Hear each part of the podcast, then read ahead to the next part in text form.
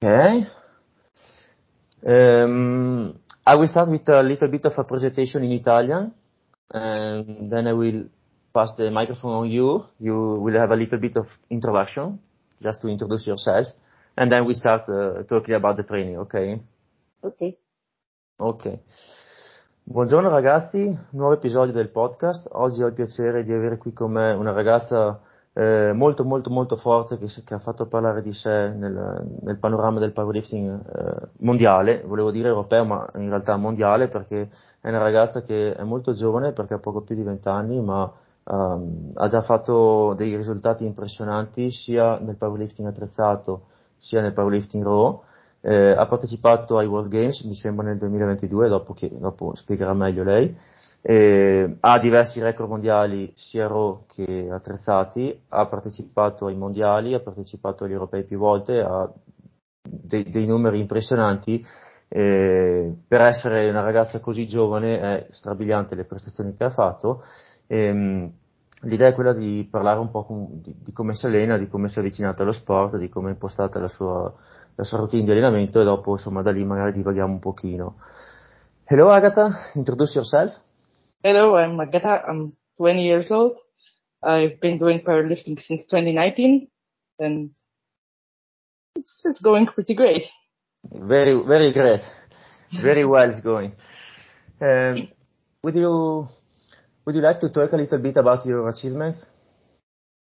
Okay, so I did my first international comp in 2021. It was, I believe, European or World Junior Equipped championships. So like the uh, there weren't a lot of competitors, so I won. But it's like not super important. My first big meet was Open Equipped Worlds in 2021 in Norway, where I placed first and qualified for the World Games 2022. Then in March of 2022, I did a national comp where I unofficially broke the open world record total in the 76s. And based on that, we decided to, that I should compete at classic open worlds in 2022, which was just a month before the world games. So I had to prep for both. I placed second at worlds. Uh, I lost on by the way to Jessica Buettner and then I won the World Games. So that's like, these were very important meets to me. And then of course Sheffield. I, I got a wildcard spot for Sheffield 2023. Unfortunately, I injured my back at four weeks out, so oh. I wasn't, I wasn't at my best form. And I also only got one attempt in bench, which was like my main focus for this meet. So yeah and then Worlds 2023 where I again placed second. And now we're waiting to see if I can get to Sheffield then. Ok, eh, Agatha mi ha fatto un po' il, il riepilogo, la, diciamo, la linea del tempo delle, delle sue, eh, dei suoi risultati nel mondo del, del powerlifting lei ha iniziato a gareggiare nel 2019, eh, è molto giovane perché eh, ha appena po- poco più di 20 anni e sostanzialmente lei ha iniziato nel 2021 ehm, mi sembra come junior dove, è arrivata adesso faccio confusione con i tempi comunque sostanzialmente ha fatto sia Gear che, che Raw è andata ai World Games eh, dove ha piazzato diversi record adesso, adesso glieli chiederò perché non me li ha detti e la cosa interessante è che sostanzialmente aveva i World Games molto vicini come tempistiche rispetto ai mondiali Raw e quindi sostanzialmente ha preparato entrambi.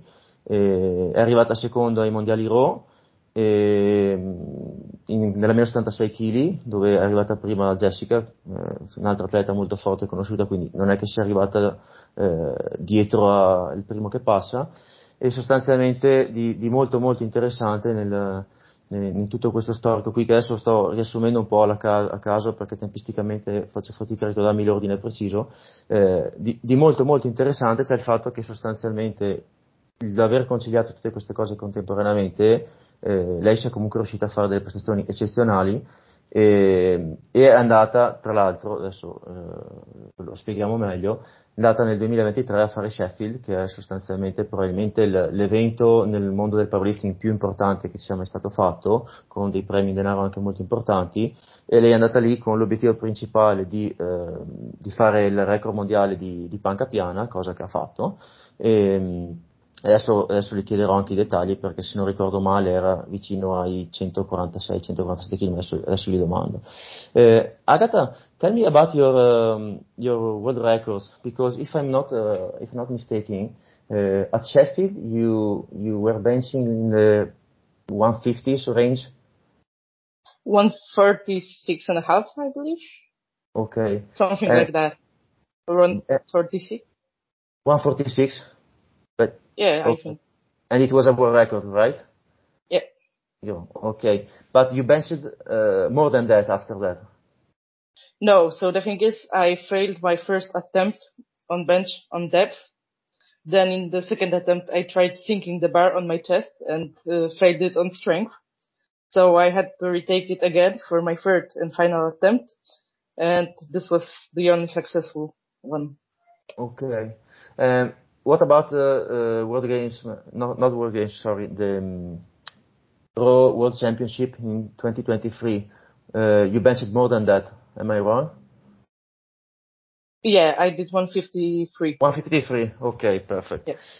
Eh, quindi Agatha sostanzialmente a Sheffield, eh, come dicevo prima, la, la, la, strategia principale, l'obiettivo principale era quello di fare il record del mondo di panca piana e c'è riuscita era stata un po' un, una gara un po' complicata perché ha, mh, ha, preso la prima alzata nulla per la profondità nella panca che per chi non lo sapesse hanno introdotto da poco una regola in IPF dove nella, nella panca devi scendere col gomito sotto il parallelo. Quindi la prima alzata che è entrata a 146 kg che era già il record del mondo eh, li ha fatti ma non è stata considerata valida per la profondità.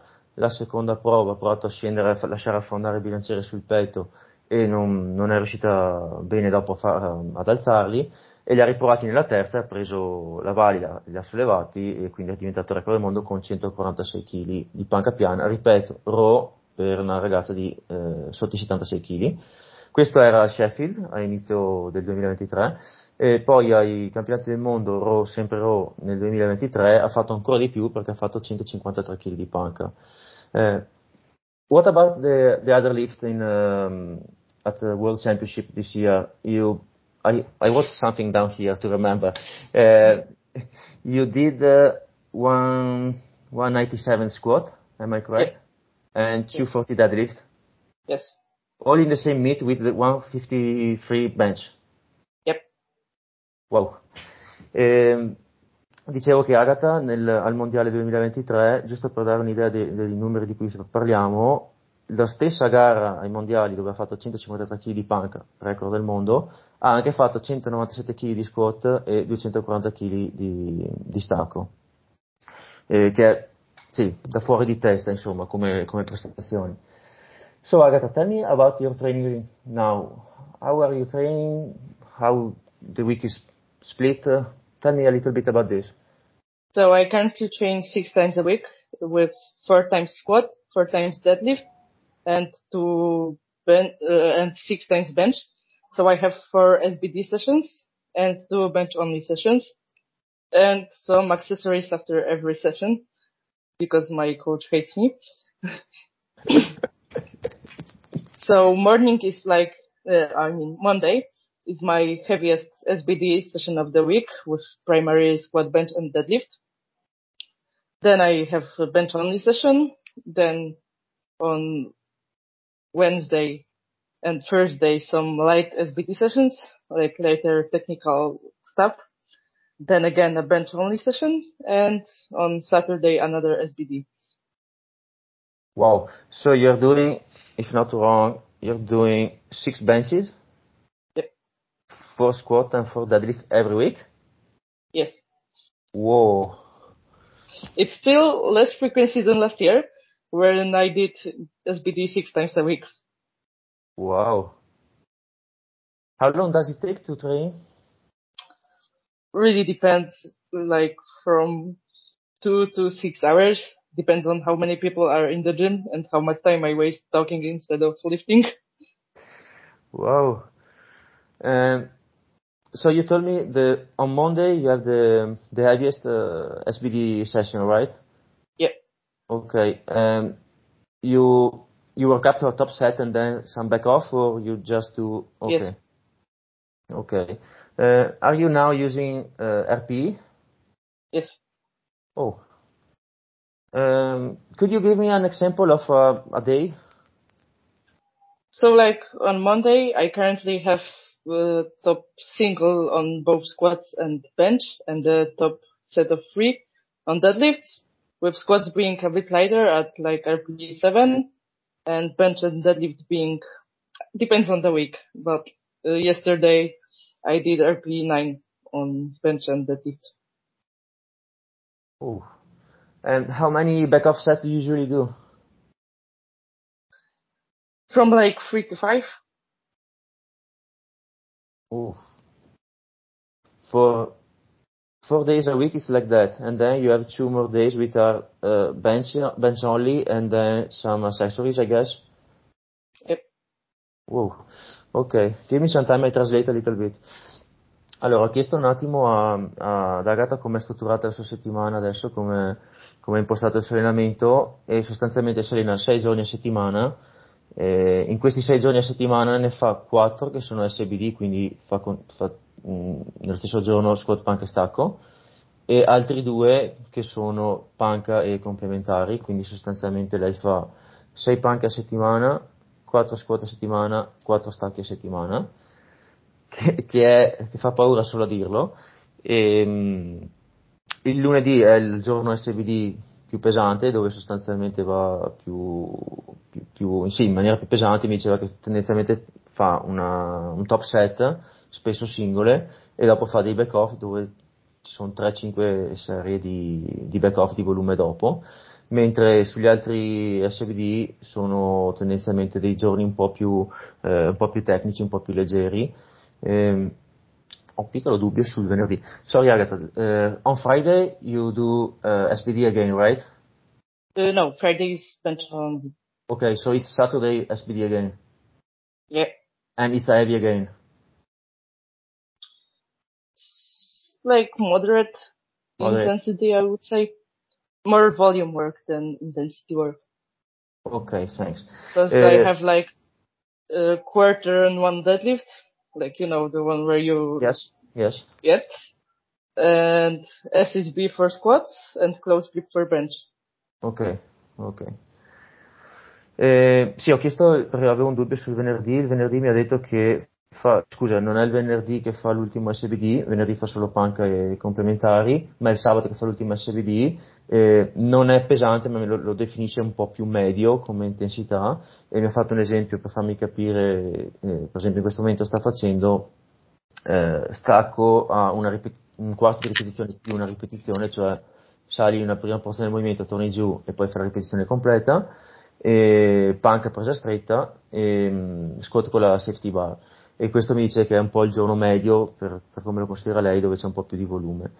E, mh, sì, quindi sostanzialmente fa un bel po' di roba e la cosa curiosa è che mi ha detto che non è nemmeno così tanto rispetto a quello che faceva l'anno scorso dove faceva 6 giorni SBD tutti, tutti quindi per 6 volte a settimana faceva squat panca stacco, tutte le volte. E come durata delle, delle sedute di allenamento mi diceva che dipende un po' insomma da quanto, quanta confusione c'è in palestra, quanto chiacchiera eccetera, però possono variare da 2 ore a 6 ore la, la durata degli allenamenti che è un maloppo di roba. Eh, Agatha, you told me uh, that last year you, you used to uh, train six days a week with every day, every single day was an SBD day. Yes. Ooh.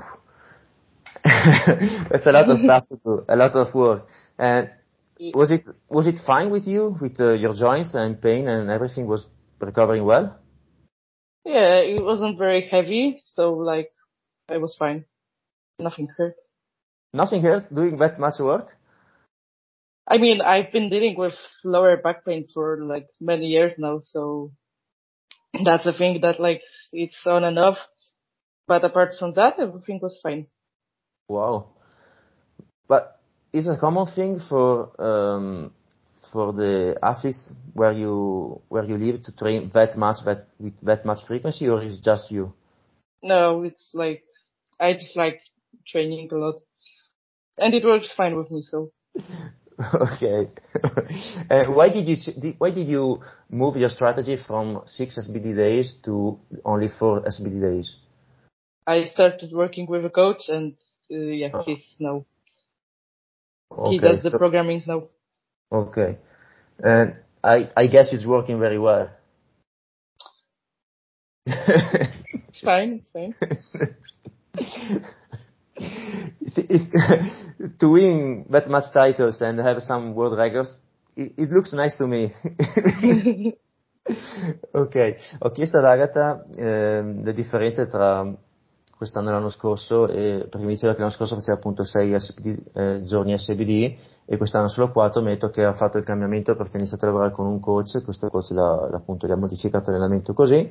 Mi diceva che è lei che eh, sceglie di, cioè è lei che ama allenarsi così tanto, eh, con così tanta roba, così tanto volume, perché gli piace allenarsi e comunque su di lei funziona bene, mentre non è una cosa così comune dalle sue parti allenarsi così tanto e così spesso e mm, non ha sostanzialmente grossi problemi di recupero o di dolori, l'unica cosa mi diceva che ha mal di schiena, ma l'ho, l'ho avuto da, da anni e comunque lo gestisce senza grossi problemi anche se prima mi raccontava che ha avuto un episodio di mal di schiena abbastanza forte prima di una gara, non mi ricordo se fosse ai mondiali o non mi ricordo quale delle gare, comunque ha avuto poco prima un episodio di mal di schiena importante. Però il concetto è che lei sostanzialmente pensa di gestirlo bene, di recuperare bene, ce la fa a, a gestire tutto questo lavoro bene.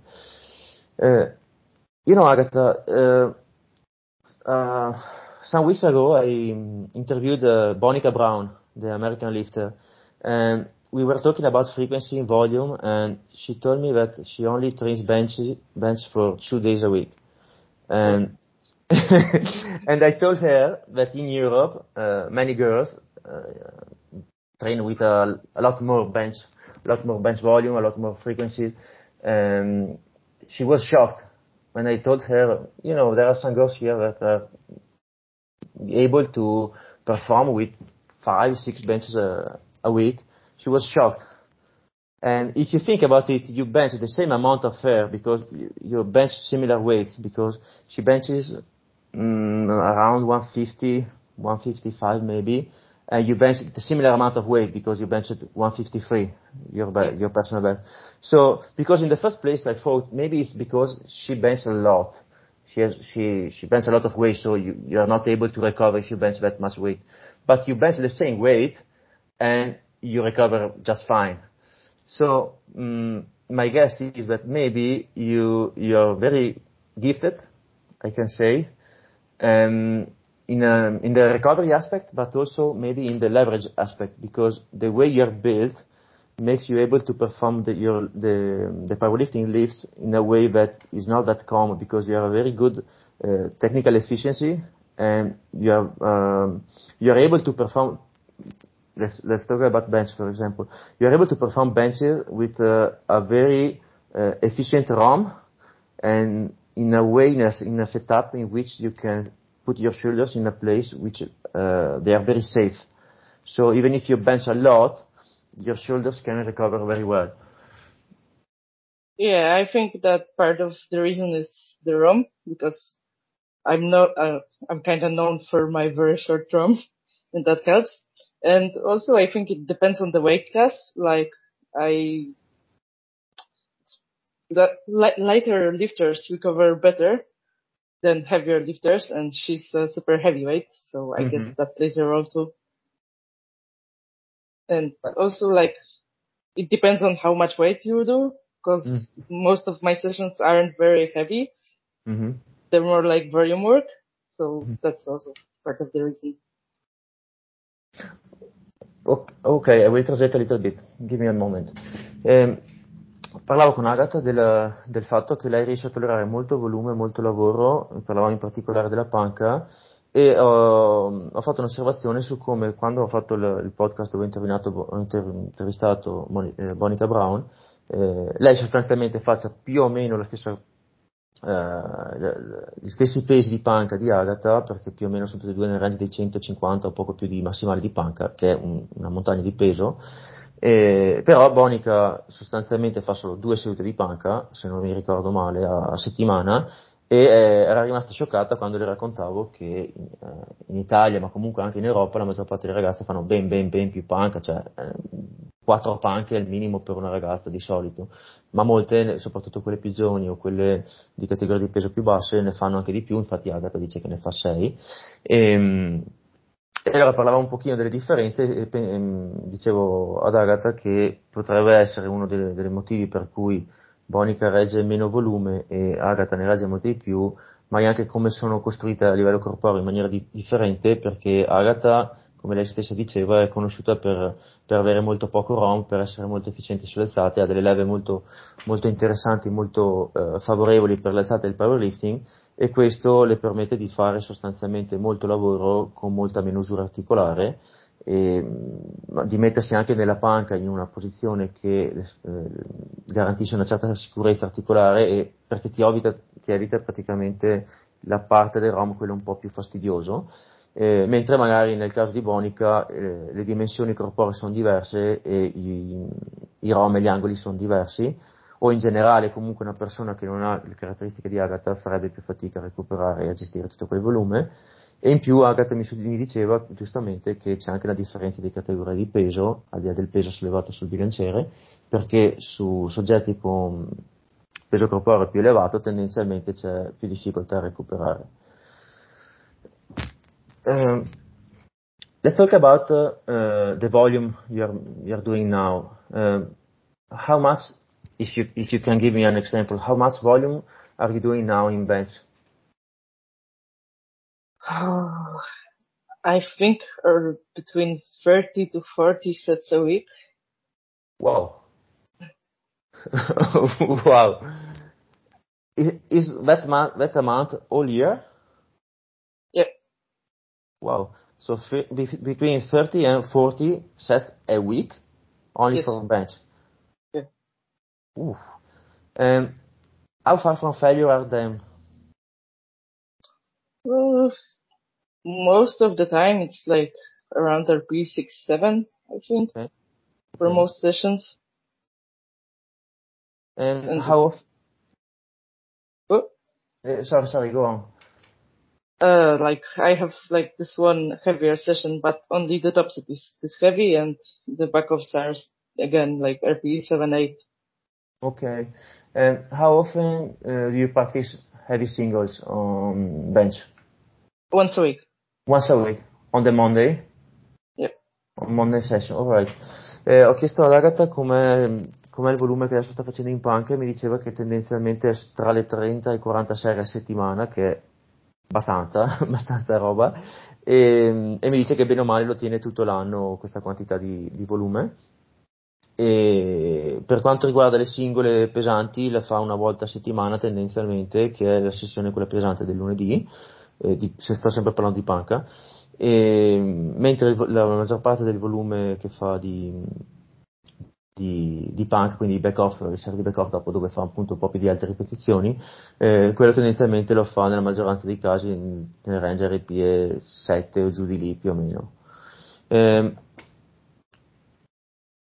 how, how many reps do you usually do on your back off set?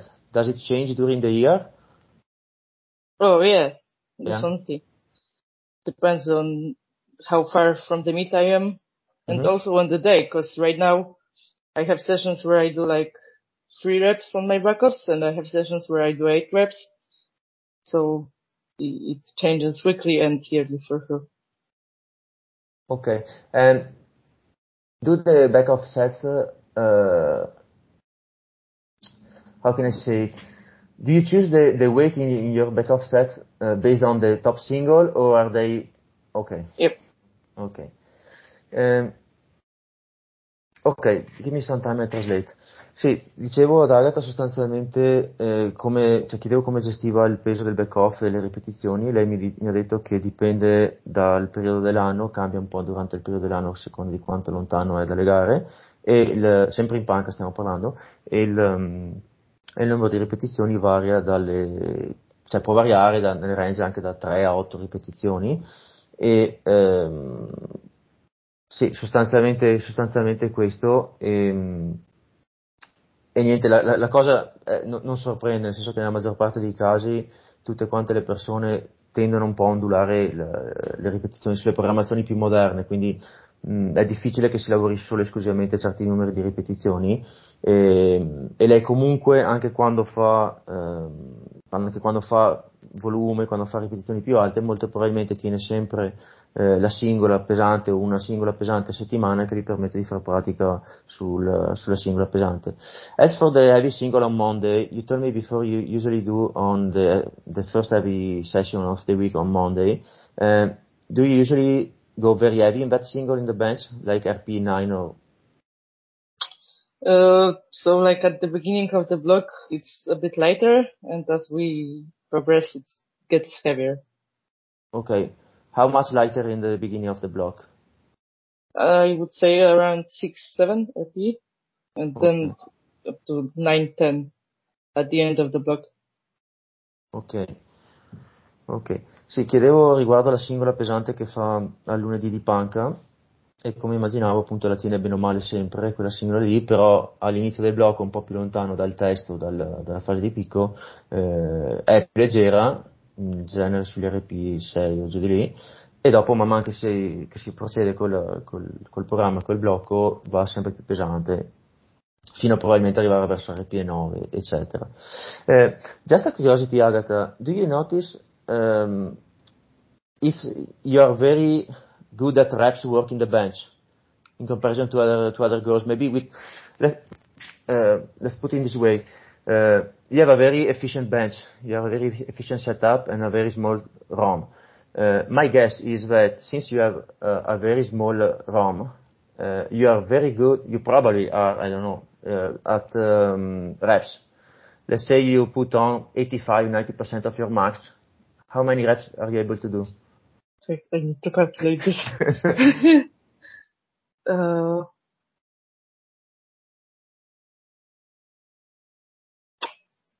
I would say, or depends whether it's with pause or without yeah, with, pause. With pause. I take 5%, around 5 reps maybe. 85? Yeah, I've, it's like 131 kgs. Okay. And uh, I, I think that would be around 4 or 5 reps. uh, I expected more reps to be honest. You, you told me, uh, 85%. like, if I did it without a pause, then yeah. like I one of my best sets on bench was 125 kgs for 11 reps, but I'm kind of bad at doing post bench. Sorry, how, how many?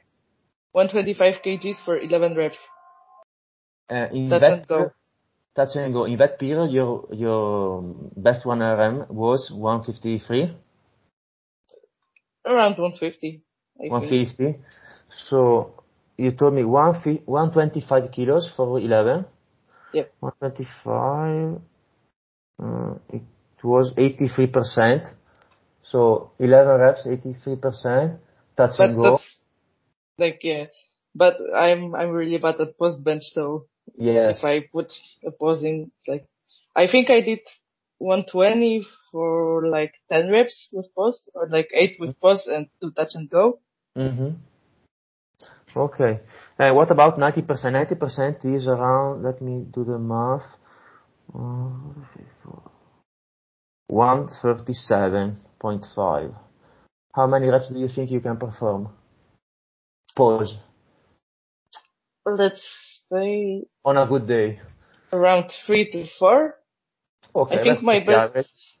yeah, my best set of pause was like 140 for 3 reps. So 137 would be like 3, 4 reps. Okay, okay. Well, to be fair, I, I think that's pretty normal. I think most of the people with around 90, 90% will do, you know, three, four reps. I think that's normal. When, when it becomes kind of strange is around 80% because you perform a lot of reps at 80%. So this also gives me the, the opportunity to speak about auto-regulation because you train with RPE now, and I think it's a good, very good idea because if you just take the, the, the tempos in which, the charts in which you can say 80% 8 reps, but you actually can perform like 11, uh, I think it's a better idea to, to practice with RPE and train with RPE. So I think it's a smart move. Yeah. yeah uh, uh, my coach was also pretty surprised as how many backup sets I could perform mm-hmm. when we started working together because like based on his calculations, I should be able to do like, I don't know, two or three sets and I, I was just warming up at this many sets and I went on doing six, 7 mm-hmm. So. Well, I think it's a mixture of factors here because it's like you told me before you're um, a lightweight, lightweight uh, person and also you're very efficient at, uh, at the technique and uh, the ROM is very, uh, very short. So you combine these factors and you end up with a very efficient bench with a, a low energy cost and an efficient technique so you can perform a lot of work before uh, being tired. So uh, it helps a lot. Also, I think you are very used to train a lot and you have been training very much back in uh, 2022. So um, in comparison to your uh, workability, that's not that much. Yeah.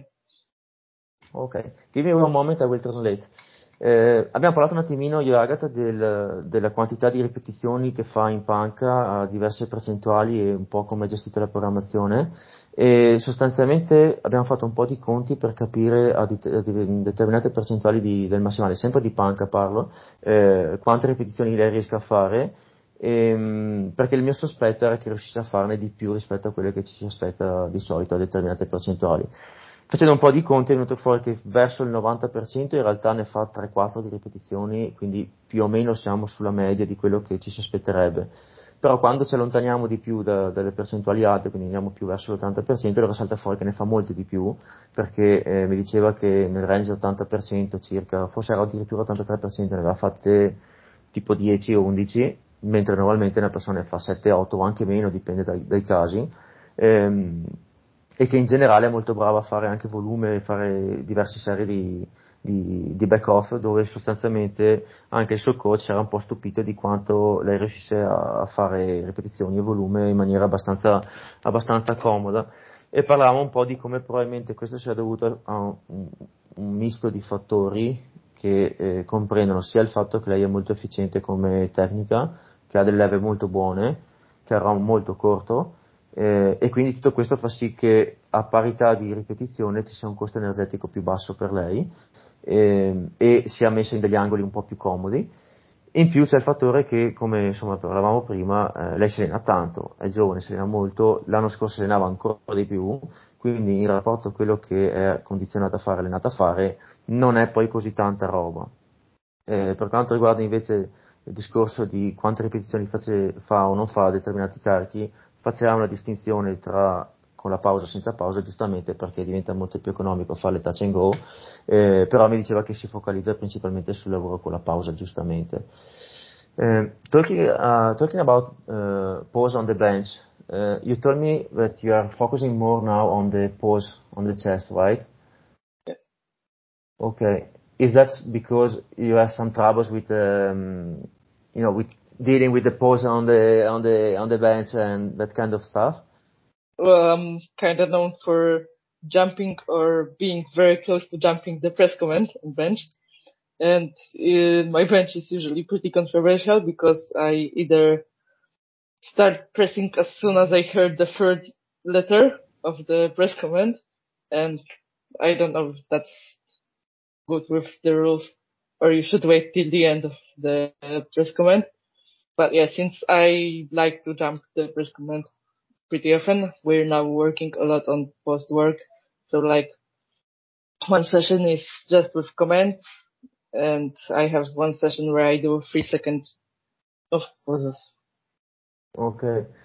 Uh, so on Monday when you practice your SBD days, your heavy SBD days, uh, day, uh, you practice bench with the uh, with commands, but are there another person who are uh, telling telling you, screaming you, or saying you, okay, bench or press or something, or you're Yeah. oh, so you, Usually that- the person who gives me the lift offs ok. gives me the commands. E commands, perfect. Eh, sì, chiedevo ad Agatha, ad Agatha il discorso della pausa o non pausa o il touch and go sulla panca e mi diceva che eh, essendo che ha avuto un po' di difficoltà, un po' di problemi con i comandi in panca perché tendeva un po' a partire troppo presto o appena sentiva un attimo l'inizio del comando press lei partiva già dal petto e questo gli ha causato un po' di problemi. Eh, allora adesso stanno facendo tanta pratica con, eh, con la pausa al petto e i comandi in, in panca e in particolare mi diceva che il giorno 1, quello che è il famoso lunedì pesante dove fa le alzate da gara, lì eh, fa proprio panca, che fa anche la singola pesante, con una persona che gli fa i comandi dall'esterno, lì, che è lo stesso che li fa da spotter, eh, gli dà tutti i comandi in modo che lei si abitui a quello e fa un'altra seduta con la pausa lunga al petto in modo da abituarsi appunto a più tempo. E questa tra l'altro è una, è una caratteristica tipica di chi fa panca quel tipo, di quel tipo lì, dove c'è tanta differenza tra pausa e, e touch and go, e se c'è magari un attimino di più di pausa dove si scompone un attimino, magari l'alzata diventa irrecuperabile. Quindi giustamente lei con il suo coach sta lavorando su questo aspetto qua. Ok, let's talk a little bit about uh, deadlift. You're also a very good deadlifter. Uh, if I'm not wrong, you have a, um, a world record in deadlift as well. Uh, yeah, but only the junior. Oh, the junior record. Okay. Uh, and it is uh, 240? Yep. Okay. Um, it's strange because you are also a very efficient deadlifter, even if you are a good bencher. Yeah, it's not very often seen in powerlifting, but I believe it's because I'm generally short and my arms are at the same time long and short, like they're long compared to the rest of my body, but they're Yes. also short and also Yes. the, like, this part compared to this part, like Uh-huh. my, Upper arm. it's, yeah, it's, it's pretty short and my forearm is pretty long. So I think it's this and also, yeah, I, I just, I've practiced a lot of the technique on deadlifts, like to make it almost perfect. Mhm. I, yeah, I, I worked on that a lot. Di- eh, abbiamo, abbiamo iniziato a parlare di stacco e mm, la cosa curiosa di Agatha è che sostanzialmente, nonostante sia famosa per la panca ed essere a tutti gli effetti una panchista, è comunque anche molto forte di stacco, ha un record mondiale di stacco di 240 kg, eh, però è record mondiale junior, giusto per, per mm, ci teneva anche lei a precisare. Ehm, e la cosa curiosa è che appunto riesce a essere molto efficiente in tutte le alzate quando di solito se uno ha le caratteristiche per essere molto bravo di, di panca non le ha per lo stacco perché mh, sono opposte le caratteristiche necessarie. Eh, però nel suo caso mi diceva che eh, è come se avesse le braccia lunghe e corte allo stesso tempo perché sostanzialmente sono corte in termini assoluti, quindi ha poco rom in panca, ma lunghe in rapporto alla sua statura, alla sua altezza e quindi eh, gli fanno comodo sia in panca che in, in stacco e questo è un po' il vantaggio classico di cui si parla di essere bassi di statura e in più mi, mi, mi spiegava della differenza delle proporzioni tra l'avambraccio e il braccio quindi tra la, la seconda metà del braccio e la prima metà del braccio e a seconda anche delle proporzioni che si hanno lì si può avere un vantaggio o meno su, su un'alzata perché l'avere l'omero un po' più corto è un vantaggio nella panca. Ehm, in più mi diceva che appunto ci lavora molto sulla tecnica, cerca di essere molto efficiente e, e che questo insomma gli dà, gli dà la possibilità di essere molto forte anche di stacco. Um, talking about training the deadlift, uh, you told me before you have some, you have been dealing with some pain in the back for years. I mean, uh, you told me years. Well, I remember even when I was a child, I had problems with lower back, especially when standing for a long period of time. So when I started lifting, uh, it's been a problem since I remember. Mhm. Uh, and I have to be really careful with my technique and uh, like volume Mhm. and generally stress management because it can like reignite at any moment. Mhm. Uh, but yeah, right now I'm able to train pain free pretty much. So Okay. Okay. Uh, mm, did you did you do some you know some visit from the at the doctor or any mm, imagine something, RMI, something to, to look for your back and understand what's going on? I remember some when I was younger, like before lifting, I went to a doctor with my mom, but like the doctor just said that my back looks fine to her and she doesn't know why it hurts. So she just gave me some painkillers mm. and said to not lift any weights. And yeah, that was pretty interesting. But right now, uh, my coach helps with that. Like when something's wrong, he, he, he tries to help and we're working on evening out my lifts because part of the problem is definitely the fact that I shift to one side mm. on squats and deadlifts and that's been helping. And when it gets worse, I go to see a physical therapist. Ok, ok. Eh, sì, parlavamo de, del problema della schiena di Agatha e mi diceva che sostanzialmente li ha praticamente sempre avuti fin da, da ragazzina, da, da, da molto piccola ha fatto anche delle visite mediche, però sì, il medico sostanzialmente più di tanto non, non, non l'ha aiutata o comunque non, non, ci ha visto nulla di particolarmente problematico nella schiena, ha detto che si è limitato sostanzialmente a dargli dei, degli antidolorifici. E per quanto riguarda adesso invece mi dice che in linea massima si deve stare attenta a certe cose, anche soprattutto con la tecnica, e, però si riesce a allenarsi senza particolari problemi, riesce a fare tutto, infatti abbiamo visto che si allena molto e con ottimi risultati. E il suo allenatore l'aiuta e ogni tanto appunto ha bisogno di andare da un fisioterapista a farsi trattare, a farsi dare una mano. E ha detto che ha notato uno, uno spostamento laterale del, del, bacino quando fa le alzate e che deve stare un po' attento a quello. E ogni tanto un po' gli si rinfiamma, gli torna un po' fastidio alla schiena, però bene o male insomma riesce a gestire, a fare, a fare tutto. Uh, does your back problem uh, improve when lifting? Or, I mean, mm, did it change during the, the training years or it's pretty much the same? It's a little bit better than at mm. the beginning, I think. But like, it's sometimes hard to say because you don't remember exactly how it's been before. Mm-hmm. Like, uh, what did you do before uh, start training uh, in powerlifting? Before I started doing powerlifting, I did some sessions at home with dumbbells and okay. like for the weight. I also did some horse riding. What? When it comes to sport, horse riding. Okay. Okay. That's like that's pretty much it when it comes to sports. Okay. Okay. Okay. Okay. E, ehm, sì, ho chiesto anche appunto prima del powerlifting con cosa faceva di sport e se aveva già fastidio alla schiena o se è migliorato nel, nel frattempo. Mi ha detto che bene o male gli sembra più o meno simile, forse un po' è migliorato, però fa fatica a ricordarsi e che prima di fare powerlifting, che è iniziato nel 2019 se non ricordo male, eh, faceva un po' di allenamento con i pesi a casa con i manubri e prima faceva, se ho capito bene, equitazione e, però sì, non, è, non, non, ha molte altre cose da aggiungere per quanto riguarda lo sport. Um, you told me before that you are um, doing four deadlifts a, a, a week. Um, yep. How are they? Um, how are they set up during the week? How I mean, do you practice every every time sumo deadlift in the competition form, or do you change the the setup, or do you change uh, do you use some variation? So I have two competitive sessions and then two variation days. Mm-hmm. And currently one of them is uh, RDLs mm-hmm. and the other one is, as I've mentioned before, the quarter and one deadlift. Okay. Um, so you do on Monday your heavy deadlift, I guess. Yep. Okay. On the second day you do your uh, variation RDL. RDL. Okay. Then again, heavy heavy deadlift, competition deadlift, and then competition, but not heavy. Okay. It's like more volume work.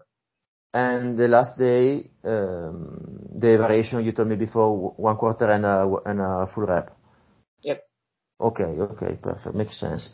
Eh, per come è diviso adesso lo, lo stacco nella settimana, dicevamo che fa quattro stacchi a settimana, il, il primo, il giorno 1, che è il famoso giorno pesante, eh, fa lo stacco da gara più pesante, al giorno 2 fa il, lo stacco rumeno, al giorno 3 fa di nuovo lo stacco, diciamo, nel, nel, col setup da gara, ma non così tanto pesante, un po' più tranquillo, e al giorno 4, 4 fa una variante che in questo momento è, come dicevamo all'inizio del podcast, ehm, uno stacco che lei chiama un quarto di ripetizione più 1, che significa che fa appunto, come dicevamo all'inizio, eh, sale, fa un quarto di, del movimento, torna giù e poi fa una ripetizione intera. Eh, how many reps do you usually do on the Romanian deadlift? 8. 8? Oh, all, all year that much, uh, that many reps?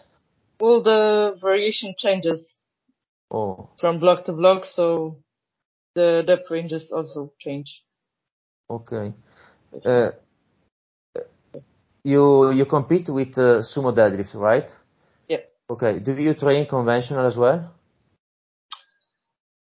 Just not conventional itself, because like I struggle with setup a lot and my back hurts on conventional the most, so I try not to do this, but some conventional variations, just like stiff leg deadlift or Romanian deadlifts, yes.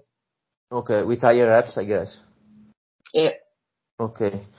Um, do you do you differentiate between a session with a belt or without the belt, or do you usually uh, wear the belt any any day?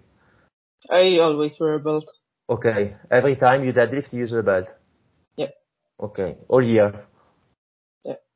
Ok. Ehm, parlavamo un po' di come erano divisi gli stacchi, come erano incastrati e mi diceva che lo stacco romeno lo sta facendo in questo blocco, però non è che c'è sempre lo, lo stacco romeno, in questo momento lo sta facendo a 8 ripetizioni. Eh, ho chiesto se fa anche stacco regolare perché lei gareggia in sumo e mi ha detto che ha qualche difficoltà con lo stacco regolare perché il setup è un po' scomodo e gli dà fastidio la schiena, quindi non, tendenzialmente non lo fa.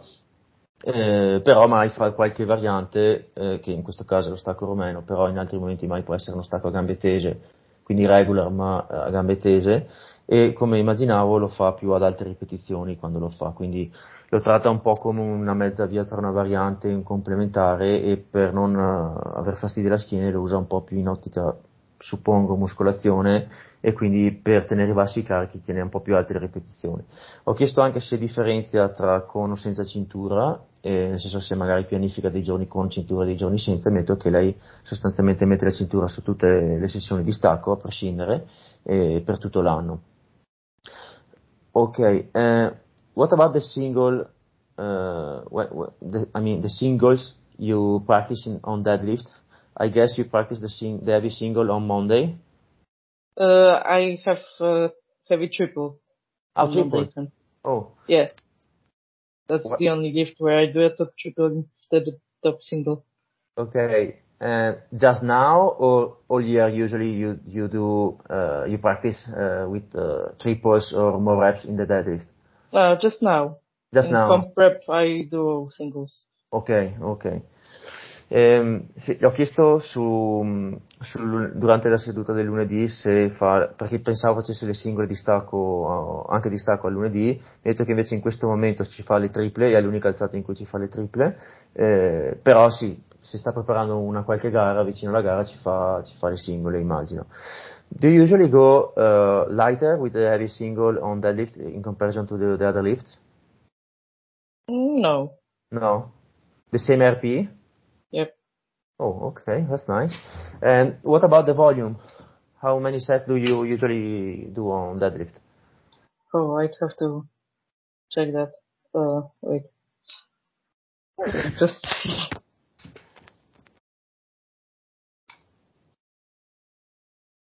I think around 20 sets a week. 20 sets a week, okay.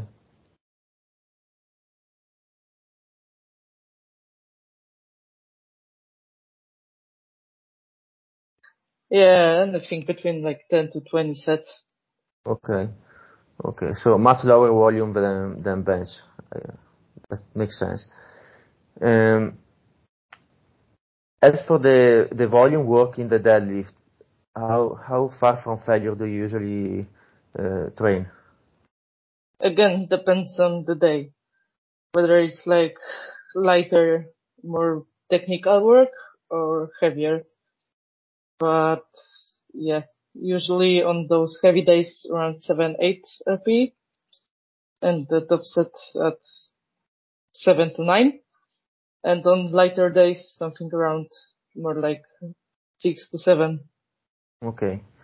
Eh, ho chiesto quanto volume fa di, di, stacco durante la settimana e mi diceva più o meno tra le 10 e le 20 serie, ma dipende, su, ricordiamo su 4 sessioni di stacco e penso abbia contato anche lo stacco romeno in questo conteggio. E per quanto riguarda quanto lontano dal cedimento fa le serie, mi dice che dipende appunto dal giorno, ci sono giorni più pesanti, giorni più leggeri. E, sì, varia, insomma, come, era prevedibile che rispondesse, varia da, dal, dal, caso, dal momento della situazione, comunque tra le 1 e le 3, 4 ripetizioni di buffer di solito ci sono in quel range lì.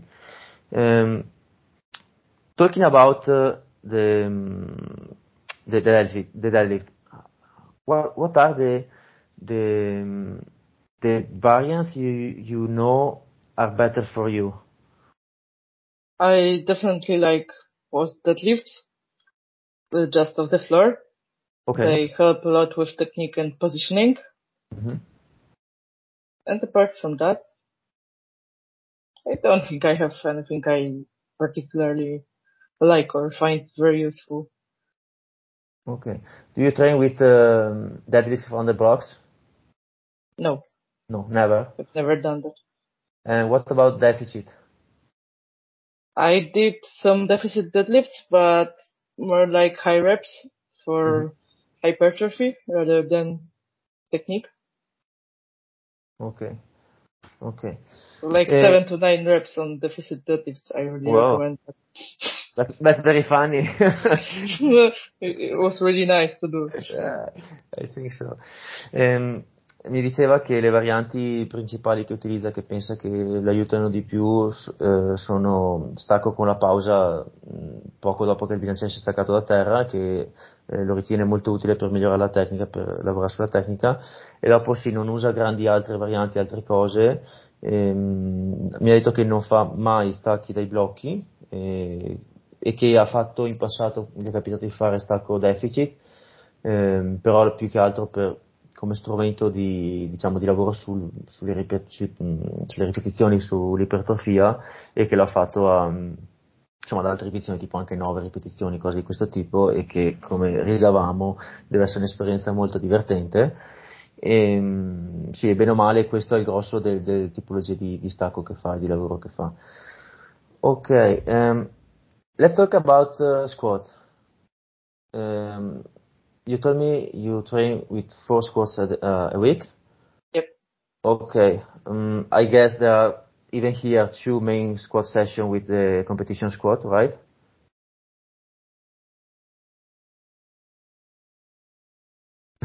yeah, I think I don't remember what my squat is on Wednesday. It was like I know I do competition squats on Monday, Mm-hmm. SSB squats on Saturday and post mm-hmm. squats on Thursday and mm-hmm. oh pin squats.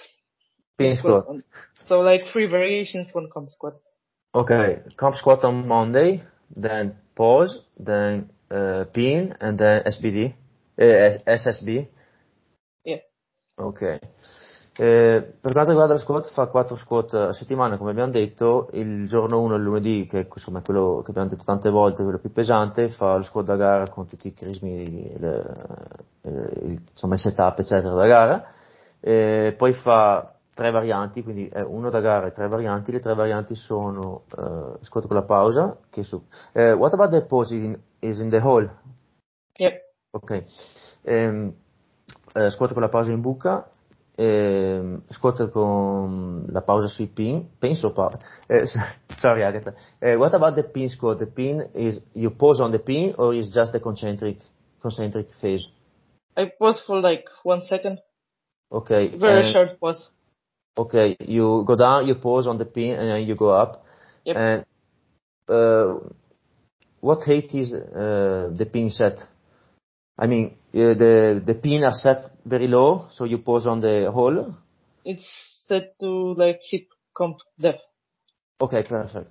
So, so it's the same uh, depth than on the other day in which you, you practice post uh, squat? Yep. Ok, perfetto. Eh, quindi sì, il, dicevo, fa un giorno che fa con la pausa in buca, un altro giorno che fa la, la, pausa nei pin, che mi diceva che è una pausa molto piccola, e i pin sono eh, impostati in, in, modo che ci sia eh, la pausa con lo, lo squat del bilanciere basso in modo da essere praticamente la, la profondità da, eh, bassa da, da IPF in gara, quindi sostanzialmente fa una, una, pausa sui pin a più o meno la stessa profondità che farebbe nel, nel giorno in cui fa la, la, pausa in buca e poi al venerdì se non ricordo male c'è l'ultimo squat che è quello con no scusa il sabato che è quello con la, safety bar ok I got it. Uh, what about singles? How often do you practice uh, heavy single uh, singles in the in the squat? Once a week. Once a week on Monday. Okay. I guess it's the same for um, the bench. You you start in the early in the block with a lighter single and then you progress. Heavier. Okay. Actually, I also do singles on pin squats. Oh. Just remember. But yes, it's lighter at the beginning of the block and then progresses to like RP 8, 9. Okay. Although no, right now I'm actually doing squats at the same RP every week as we're focusing more on deadlift. Okay. So it's RP 7. Okay. So it's a little bit lighter so you can focus more on the deadlift. Yeah, okay. yeah. Uh, just a curiosity of mine, uh, how much uh, is the difference between your performance in the regular squat, I mean the competition squat and the pose squat? Oh, I've never actually done very heavy pose squats because like the right now my pose squats at around like 125, 130 kgs. They're oh, very, light. Like uh-huh. yeah. I think the heaviest I went on pose squats was 175 for a double. And my best double on normal squats is 190, so. Oh. It's a bit of a difference, but I've never pushed post squats this much to actually know, so. Uh huh. So. You. Yeah, so you, you normally don't practice uh, heavy singles or doubles on the post squat, so you don't, you're not uh, accustomed to heavy singles or stuff. Okay, yeah. so, but it's not that much difference between the two. You have very similar, you have a very similar performance. And what about the pin squat? Do you do you see yourself much weaker there? No, I think I also did like 170 or 175 for two or three reps. I don't remember exactly, but okay. it's pretty similar to post squats. Ok, ok, thank you. Eh, le ho chiesto una, una, curiosità mia riguardo la differenza di performance che ha nello squat eh, normale e nello squat con la pausa in buca e poi le ho chiesto anche sullo squat con la pausa nei pin, visto che il ROM era praticamente simile o identico e la pausa era nello stesso punto e mi ha detto che fa un po' fatica a dirlo perché non, tendenzialmente non si allena a singole pesanti nel, nel, nello squat con la pausa. E quindi mh, secondo me in particolare in questo periodo sta facendo lavoro sul, sui 120 kg di squat con la base in buca che per lei è tipo il 60% del massimale e fa fatica a fare i confronti. Però mi ha detto che la sua miglior doppia di squat con la base in buca è 175 kg mentre la sua miglior doppia di squat normale è 190 quindi sì c'è un po' di differenza però c'è anche da dire che non è abituata ad andare pesante sullo squat con la pausa in buca quindi non è così eh, così abituata e efficiente nel farlo perché di solito fa lavori più leggeri ad alte ripetizioni. E per quanto riguarda il pin squat più o meno le prestazioni sono le stesse della, dello squat con la pausa in buca. Ok what about um, the squat with the safety bar? Uh, how much weaker are you there in comparison to low bar squat? Oh I think I failed 155 for a single you once. failed how's that uh, I I don't know. I think it's a technical thing because I just started doing SSB. I've never really trained it heavy before, and like yeah, I'm really bad technically at it. So it's much weaker than my comp squat. Wow. How long have you been practicing with the SV, the safety bar? Um, three or four weeks. Oh, you just started now. Okay. Yeah, yeah. I did have some SSB squats for a while in my program last year, but then I switched the gyms and they didn't have an SSB, so I had to stop doing them. So yeah, I only did like two or three sessions with it. Mm-hmm. mm-hmm. Do you like it? The the uh, safety barbell, I mean. Uh. okay, I know it. okay, uh, do you feel it comfortable with uh, your back? Uh, yeah, it's fine. Okay, it's better than the regular squat for your back. I would say it's pretty similar. Okay. The funny thing is, walking out uh, hurts, but squatting itself doesn't.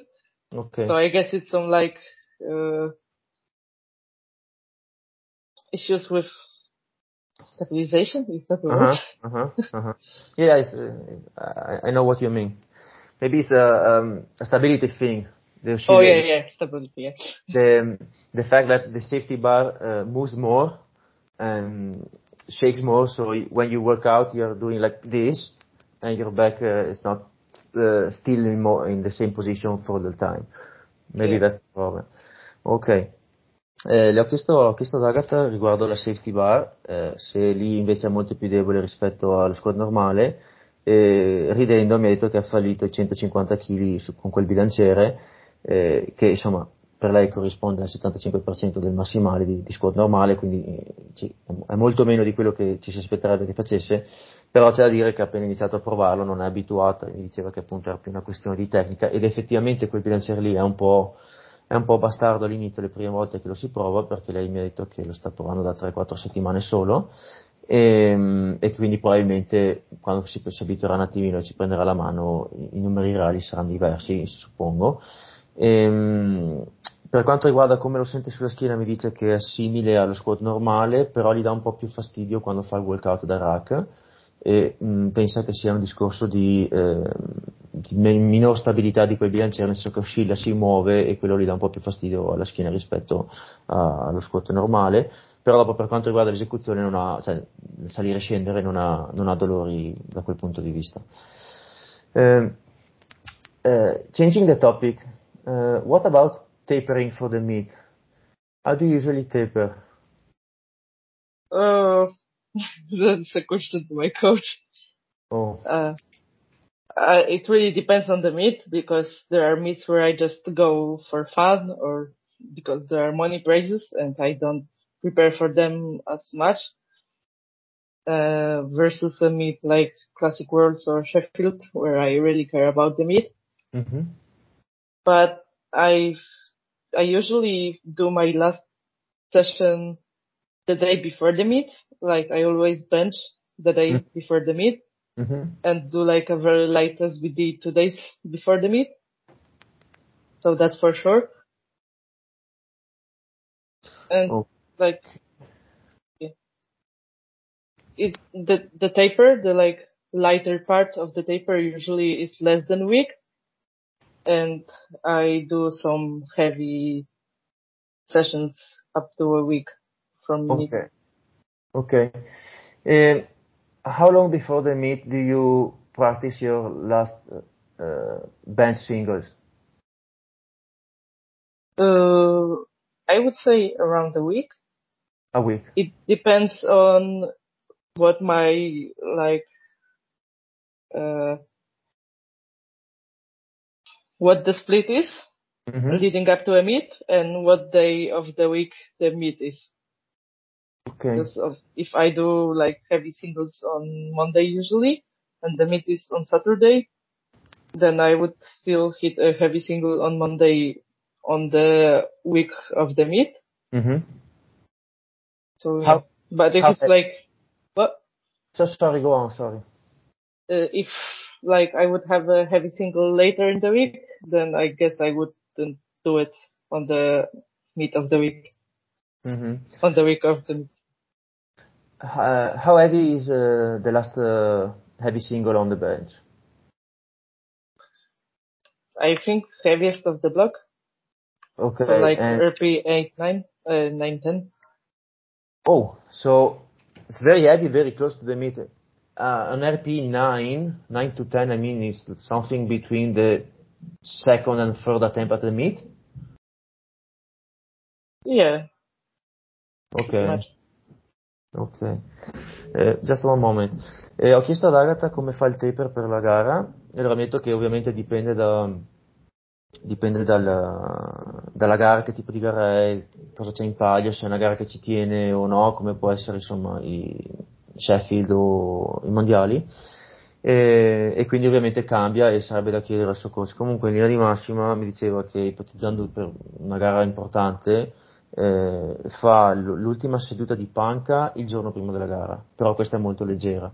Fa un giorno SBD leggero due giorni prima della gara, eh, poi gli ho chiesto quando è la singola pesante che fa l'ultima singola pesante di panca, metto circa una settimana e questa è abbastanza pesante perché, cioè abbastanza, è, è molto pesante perché è la singola più pesante che fa di tutto il blocco di panca, dico, eh, che è appunto circa una settimana prima della gara eh, dipende, cioè una settimana circa, può essere che sia lunedì se magari fa la gara domenica, e, e questa è circa tra RPE 9 e 10, eh, che io le ho chiesto se corrisponde più o meno a qualcosa tra un secondo, eh, tra una seconda e una terza prova in gara, mi ha detto più o meno di sì. E questo è un po' curioso perché mh, lei fa le, le tempistiche del taper sono simili a quelle di altre persone più pesanti che se le non meno frequentemente, però la singola la fa molto più pesante di altri, quindi mh, mm, non cambia la frequenza ma cambia l'intensità della, del taper, quindi vabbè mi, mi sono capito io da solo questi ragionamenti qua. Um, what about the other lift? How, how long before, how many days before the meet do you uh, practice your last uh, heavy single on deadlift and squat? I think it's similar to Bird. Oh, the same day? Yeah, I usually do my heaviest SBD on the same day, like on free. And it's the same as the meet because like you go all out on all free lifts, so I feel mm. like that works well. So around one week before the meet. Again, around a week, I think. Mm-hmm. And how heavy are they? Are, are, sorry, how heavy are the singles? Again, like RP eight nine something Eight, like nine. this. Okay. So I guess, correct me if I'm wrong, uh, for the benches, uh, you you go very heavy between second and third attempt because it's the heaviest single you have been doing in the last block. And for the deadlift and squat, you're a little bit lighter, maybe. Yeah, I think so. So it's around the the um, the first attempt of the meet. First, first or second? Okay, between the first and the second? Yeah, yeah. Okay, so it's something between 90 to 95% of your max? I don't know, it's not a little bit mm. I'm not sure. Uh, during the uh, prep for Classic Worlds this year, I actually failed both squats and deadlifts on my last session.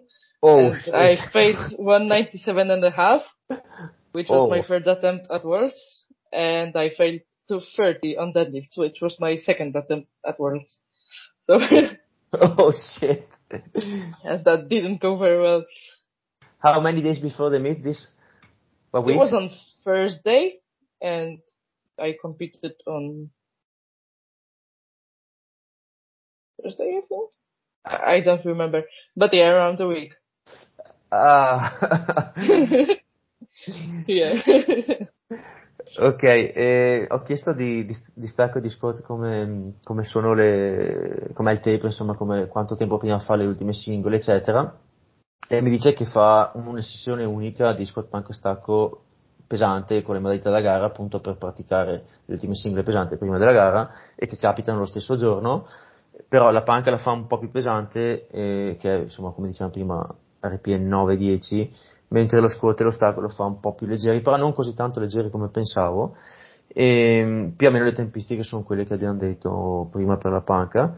E, una cosa curiosa che, che mi diceva è che prima dei mondiali, l'ultima singola pesante, l'ultima sessione pesante che ha fatto, dove ha fatto queste famose singole, eh, sostanzialmente ha fallito sia lo squat che lo stacco, cioè proprio rimasta sotto, eh, che erano state molto molto pesanti perché erano praticamente i, massimali perché ha, fatto, ha fallito 197 di squat, che poi in realtà è quello che eh, ha fatto poi in, in, gara valido, e ha fallito la seconda di stacco, cioè quella che poi è diventata la seconda di stacco, che era 230, eh, però ovviamente non, è, cioè non, erano questi i piani, doveva andare in maniera diversa l'allenamento.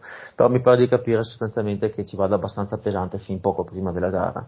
E questo un po' ci torna col fatto che appunto lei recupera bene, è veloce, buone leve, eccetera, perché tendenzialmente mh, atleti molto più pesanti con delle caratteristiche diverse se si trovano a pochi giorni dalla gara a fallire squat e stacco pesanti che sono praticamente i massimali, diciamo che ci sono poche possibilità che poi li rifacciano validi qualche giorno dopo. Um, I was thinking about the fact that you were able to recover from your uh, failed attempt at squat and deadlift just a few days before the meet. And this is interesting for me because uh, it says a lot about your ability to recover because most of the athletes I know and the people I know, there's just no way you can fail a max attempt and six days later smash it on the on the platform. There's absolutely no way.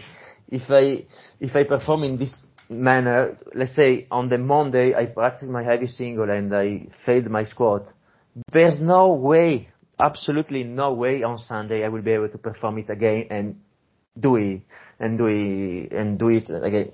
It's just impossible. Maybe in the bench, if I misgroove it, maybe I do. There is some technical problem. Maybe you know the strength is there, but you you you miss the line or something shit like that. But there's no way you just don't lift the weight, for example, in, in deadlift, and then magically on Sunday you lift again. For person like me and most of the people I know, absolutely no way and it's fascinating for me to to to see how you're able to recover just fine from that. Yeah, so part of the reason I think is the way we reacted. We didn't like panic or anything. We adjusted the program, the taper, to like well recover better. And when it comes to deadlifts, I actually failed because of technique Mm.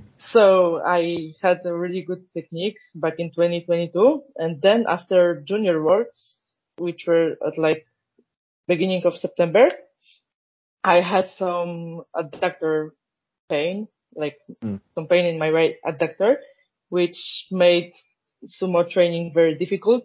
I couldn't train as frequently as before. And after a while, I had to stop sumo deadlifting at all and I could only do conventional and I lost like my technique completely. So when I started doing sumo again, I've been struggling with technique for six months. Right now I'm pretty good. Like I'm back to my old technique. But during the prep for worlds, uh, it was really tough because on some sessions I did it well. Well, whereas on other sessions I just completely didn't know how to pull mm-hmm. and my setup was wrong. And because of that I struggled with lockout a lot. And that's what happened on that session. I just, oh. I broke to 30 of the floor but couldn't lock it out due to poor positioning at the beginning. And we were able to figure it out on midday. Mm-hmm. Mm-hmm. Eh, sì, mi spiegava, allora io ho, ho, fatto una piccola riflessione su quello che dicevo prima, sul fatto che mh, è incredibile come lei sia riuscita a recuperare da un tentativo, cioè da, da due, due massimali di, fa, di, fatto falliti eh, a pochi giorni dalla gara e essere arrivata in gara in forma e farli. Eh, anzi addirittura superarli perché di stacco ha fatto 10 kg di più. E, ehm, e questo è una cosa strabiliante, nel senso che la maggior parte delle persone che conosco che si allenano, tranne casi particolari, questa qua sarebbe cioè, utopia, nel senso che o fallisci per un qualche motivo tecnico strano che ma in panca, non so, si è scomposto un attimino e la forza c'è, però l'hai fallita perché ti sei scomposto, l'hai mollata lì sul rack e vabbè finisce lì, ma se proprio non, non ce la fai, nel senso che viene una grindata e non, non sale mai nello stacco o nello squat, per me personalmente sarebbe impossibile qualche giorno dopo rifarli, cioè passerebbero settimane probabilmente prima di riuscire a farli. come anche per la maggior parte degli, degli, atleti, nel senso che non è così frequente avere la capacità di recupero così, eh, così buona da recuperare in pochi giorni. E, ehm, allora, Agatha mi ha un po' spiegato che secondo lei è riuscita a recuperare, beh, innanzitutto perché non si sono impanicati di brutto come succede spesso, perché se succede che qualche giorno prima della gara fallisci due delle tre alzate, cioè ti caghi addosso. Lei, lei, ha detto che comunque l'hanno presa bene mentalmente hanno fatto degli aggiustamenti sul tape sul resto dei giorni e quindi quello l'ha aiutato a, a gestire un po' la, la, situazione. E poi mi spiegava che per quanto riguarda l'ostacolo ha fallito per questioni tecniche perché praticamente ha avuto un problema l'adduttore in passato che l'ha costretta a smettere di far sumo per un bel po' di tempo passando di nuovo a regular. E, e poi quando è ritornata al sumo perché l'adduttore stava meglio ha avuto problemi tecnici per molto tempo prima di, insomma, di riuscire a riprendere un attimo la tecnica e quindi aveva spesso dei, delle difficoltà nel lockout della, dell'ostacolo perché nel, nel, setup che si metteva, soprattutto nella posizione iniziale di partenza, non era ottimale e quindi questo dopo gli creava problemi che erano problemi non legati alla forza ma più legati a, alla tecnica del posizionamento e in quel caso specifico pochi giorni prima della gara c'è stato quel problema lì di cattivo posizionamento eh, mentre poi in gara eh, sono riusciti a, a, gestire la tecnica in maniera corretta e quindi non ha avuto più questo problema. Perciò di fatto, messa giù in questi termini qua, mi fa pensare che la forza in realtà ci fosse già all'inizio, non è stata una grindata atomica per questioni di forza, ma è stato semplicemente un problema tecnico. Uh, that was long. um, talking about accessories, uh, tell me uh, about accessory. How many? How much? How often? So I do some accessories after every session. On bench only days I have more accessories and they're like usually upper body focused. I do pull-ups, I mean, no, I do chin-ups with weight once and pull-ups with body weight for more reps once a week. Then some like bicep, tricep work. On SBD days, I have usually like up to three accessories and they're either supposed to like help with the muscle imbalances and shifting to one side or just lower body focused. Okay. Do you do some unilateral work for your lower body? Uh, yes. Okay. Which which exercise? Like, for example, yesterday, single leg leg press and okay. two other accessories, which I have no idea what they're called. They're like just some weird things that my coach came up with. Okay. okay. And do you use also um, machines? Yeah. Okay. Okay. Um, what about something like uh, leg extension, uh, X squat, uh, leg curl, stuff like that? Do you usually use them? Uh, I do have something like that once a week usually. Like for instance, yesterday leg press. Mm-hmm. Um, yeah, I think that's all. Okay. And for the upper uh, for the upper body, do you use, uh, do you um, train with machine as well? Yep. Okay. For like back or triceps. Okay. Biceps are usually uh, dumbbells or a bar. Mm-hmm. Mm-hmm. And do you train uh, dips? No, I no. don't. I don't know if it's like a problem with my technique or the fact that the deep handles are usually too wide apart, but my shoulders hurt a lot during dips, so okay. I can do them. What about chest press?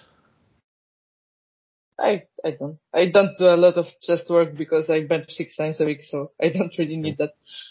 And what about uh, overhead press? I do overhead presses with dumbbells. Okay, you you don't use uh, the barbell? No, and I also have uh, log presses in my program. Log press? Log press, yep.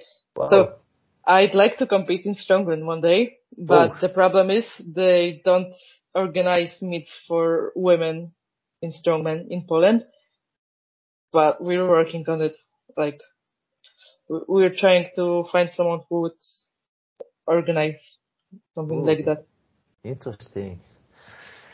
Well, so uh, just for curiosity's sake, uh, how many chin-ups are you able to perform at body weight? 10 plus, I think. But since Wow. I do a few sets, I don't go to failure. Mm-hmm. But Mm. my best set was 10 a while ago. Okay. At your body weight, you are how how much do you weigh now? 76, Uh, currently sitting at around 74. 74. All right. That's impressive. That's impressive. Thanks. Um, I would like to know your your performance on overhead press, standing overhead press barbell, but you don't practice that, so I I don't know. Um, what about uh, front squat? I hate front squats. Yeah, my coach actually wanted to put front squats in my program, but I was like, hell no. So I have SSB instead of that. Last time I did them in 2021 and I did like 110 for a few reps. But the thing is, the thing that like, uh, I, I will try to translate it Mhm. because sometimes my brain just like forgets words. No worries, it's fine. Well, the thing that I still don't know how to say it. I can't put more weight on the bar because it hurts on Oh. my Collarbone.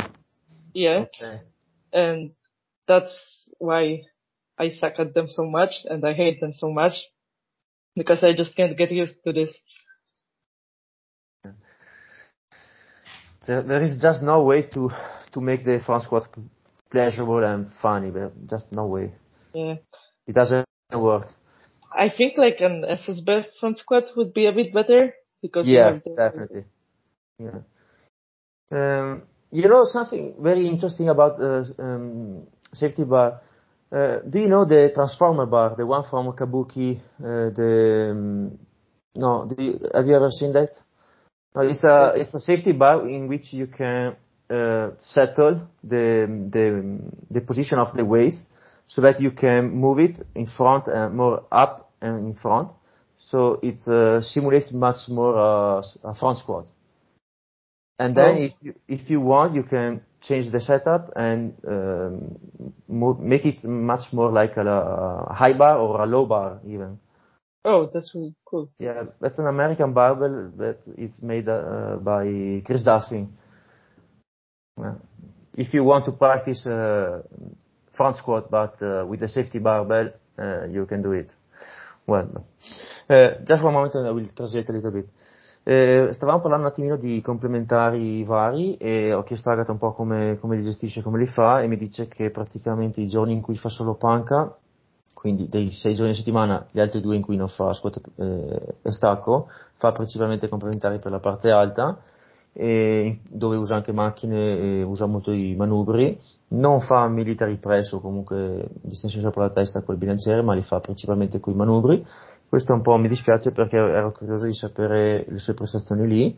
E, oltre ai vari complementari appunto di muscolazione varie, le ho chiesto riguardo le trazioni alla sbarra e mi ha detto che il, le fa un giorno a corpo libero, un giorno con eh, una zavora e mh, la sua migliore prestazione a corpo libero di trazione alla sbarra è di 10 ripetizioni. Tenete presente che lei è una ragazza che pesa 74 kg, cioè che in questo momento pesa 74 kg, quindi c'è una prestazione notevole. E, mh, per quanto riguarda i complementari per le gambe, fa leg press, fa anche dei lavori unilaterali, metto un esercizio particolare unilaterale che, eh, che gli ha dato il suo allenatore che non sa come si chiama, e mh, pressa unilaterale gli capita di fare anche per lavorare un pochino sul discorso che ha un, uno spostamento laterale del bacino sulle alzate, che questo gli dava un po' di mal di schiena. Eh, però non usa grandi, grandi macch- cioè non fa grandi lavori di macchinari eccetera per, ehm, per le gambe come X squat, come leg extension eccetera, non è che ne faccia tantissimo. E direi anche giustamente visto che fa già un pacco di altra roba. E per quanto riguarda invece che complementari fa sulla parte alta, mi diceva che non fa le dip perché gli fanno male le spalle se, ogni volta che le fa e che non usa chest press perché appunto fa già 6 panche, insomma è più che sufficiente quello. Ok. Uh, would you like to talk about something else? Because I'm pretty much done.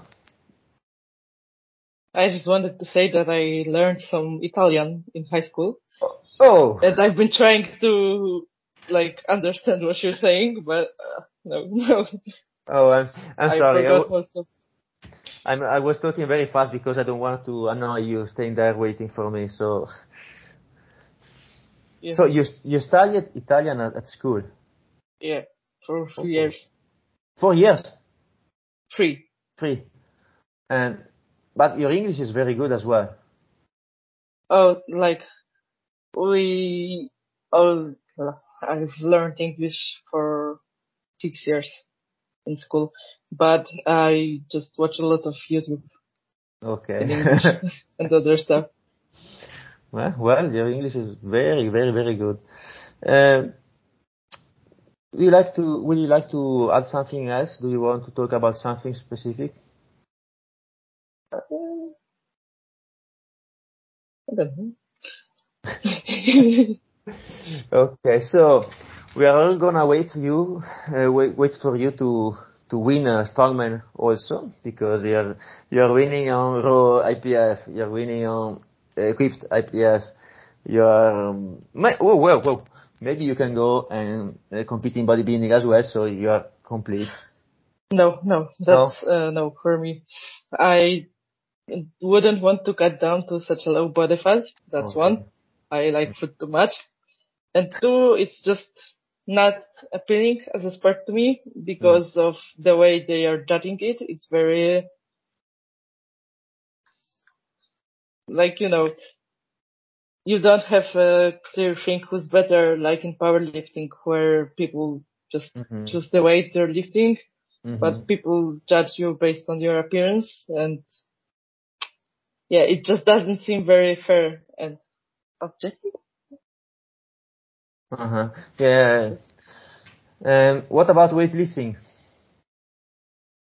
Also no, because it's too technical and I've tried it a few times, but I'm just using too much strength and not enough technique and I know that I'd have to spend too much time practicing technique and that's, that would be very frustrating and annoying. hmm I don't Uh, think powerlifters are really good at weightlifting because No. of like Yeah. we just have too much muscle mass uh, Yeah. in upper body, which Yeah. doesn't help, and we're like not very explosive and fast. Yeah. Yeah, also the, of course it helps to be strong because of course it's an advantage, but the, the, the Olympic lifts are very different. It's a completely different game. I've been practicing a little bit, uh, in the past, uh, at the same time powerlifting and Olympic, um, Olympic weightlifting. And I I just think they are not, uh, you, you cannot just train together. They both, they both, um, it's not, not, not possible. Maybe for a, a young girl like you, which are, um, which is more uh, flexible, maybe you have a lot more time, but I don't know, you are so good at powerlifting, you're winning everything, so don't bother. maybe I, I don't think I have good mobility for weightlifting. Oh.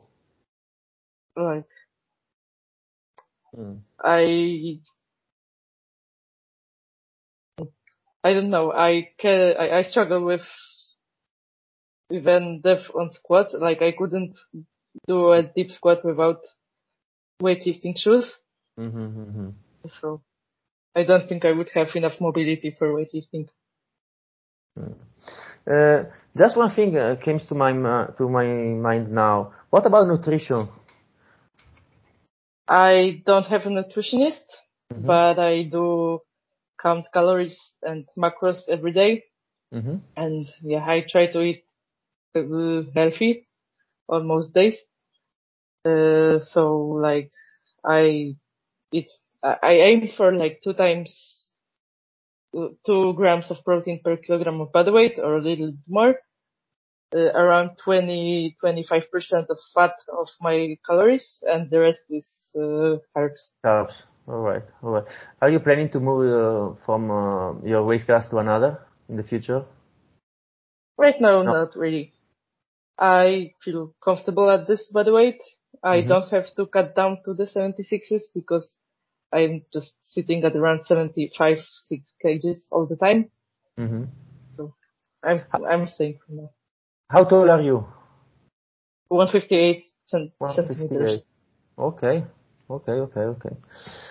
Well, Agatha, uh, thank you for that. Oh, just, I will translate before saying. eh, uh, abbiamo parlato un attimino un po' di, di svago, un attimino su, con, con Agatha riguardo a altri sport e altre cose e mi ha detto che uh, avrebbe piacere fare, fare anche strongman e che non riescono a trovare una, uh, una, una competizione femminile in, uh, là nella sua zona dove abita e quindi comunque ci stanno lavorando ma potrebbe essere che in futuro eh, faccia qualcosa perché tra i complementari vari che ha c'ha, c'ha anche spinte con il log, il log quello che ho utilizzato nello Strongman e, eh, sto facendo un attimo mente locale se metto qualcos'altro riguardo i complementari che non ho detto, beh perdonatemi se me la sono dimenticata e mm, parlavamo un attimino anche di, della possibilità di fare altri sport inerenti ai pesi, mi diceva che non ha interesse nel bodybuilding, non le, non le piace, quindi quello probabilmente non lo fa perché non gli, da, non gli piacerebbe scendere così tanto di peso corporeo per tirarsi, ehm, che lei l'ha detto sorridendo che gli, le piace mangiare, e perché comunque non le piace i metri di giudizio, i parametri utilizzati per, per valutare il, il, bodybuilding, mentre preferisce un metodo molto più oggettivo come, come gli sport di prestazione. E per quanto riguarda le alzate olimpiche, abbiamo chiacchierato un attimino sulle alzate olimpiche, mi ha detto che mh, le ha provate un pochino così in passato, ma sì, non, non le facevano tutto questo gran divertimento perché sostanzialmente alzava i pesi molto di forza e non c'ha, ha detto che non c'ha la, la pazienza e il tempo per dedicarsi sufficiente per imparare, per imparare la tecnica e quindi, ehm, e quindi sì, per, per, il momento preferisce concentrarsi sul powerlifting dove ovviamente sta facendo ottimi risultati, quindi è giusto che continui così. E, e dopo sì abbiamo parlato un attimino di, di come un powerlifter potrebbe fare nel weightlifting e diciamo insomma di tutta una serie di difficoltà e che è un passaggio non così scontato e che di sicuro farlo insieme sarebbe un problema. E, ehm, poi gli ho chiesto di, riguardo alla nutrizione e per quanto riguarda la nutrizione metto che non ha un nutrizionista, però sì, ovviamente sta attenta alla nutrizione e eh, insomma informata, conosce, conosce, la materia, mi ha detto che comunque traccia insomma, la sua alimentazione, le calorie eccetera e cerca di stare a circa 2 grammi di proteine per chilo di peso corporeo, lei adesso pesa 74, non ha intenzione di cambiare nel futuro immediato categoria di peso perché si trova molto bene nella categoria che è, che è la meno 76 kg, perché pesa 74-75, quindi non deve fare tagli di peso o cose strane per arrivarci in gara, quindi per lei è perfetto così. È alta, giusto perché voi sappiate, è alta 1,58 m, quindi anche qui chi è interessato a cosa bisogna fare a livello di peso corporeo per essere competitivi si faccia i suoi dovuti calcoli. E, mh, mm, per quanto riguarda il resto delle calorie e dei macronutrienti, metto che sta, se non ricordo male, sul 25-30% di grassi, mh, percentuale de- riferita alle calorie, e il resto sono carboidrati, quindi insomma sono le classiche raccomandazioni, nulla di, di particolare. È detto che cerca di mangiare principalmente cibi sani, insomma di stare un attimo attenta, ma eh, sì, sicuramente si è, si è, si è organizzata, si è documentata, no, non avevo dubbi al riguardo. Eh, questo anche un po' per sfatare no, i soliti miti sul powerlifter che, che mangia schifezze della mattina alla sera. Eh, ok, penso di aver eh, con, riassunto abbastanza bene, adesso concluderemo l'episodio. Ok, um, thank you Agatha, thank you for your time, it was a pleasure. Um, where do people can find you? On Instagram. Okay, what's your name on Instagram? So my handle is yeah dot the floor sign okay. Uh, okay. Thank you for your time. Thank you for everything. It was a pleasure. Have a nice day. Thank you. Have a nice day.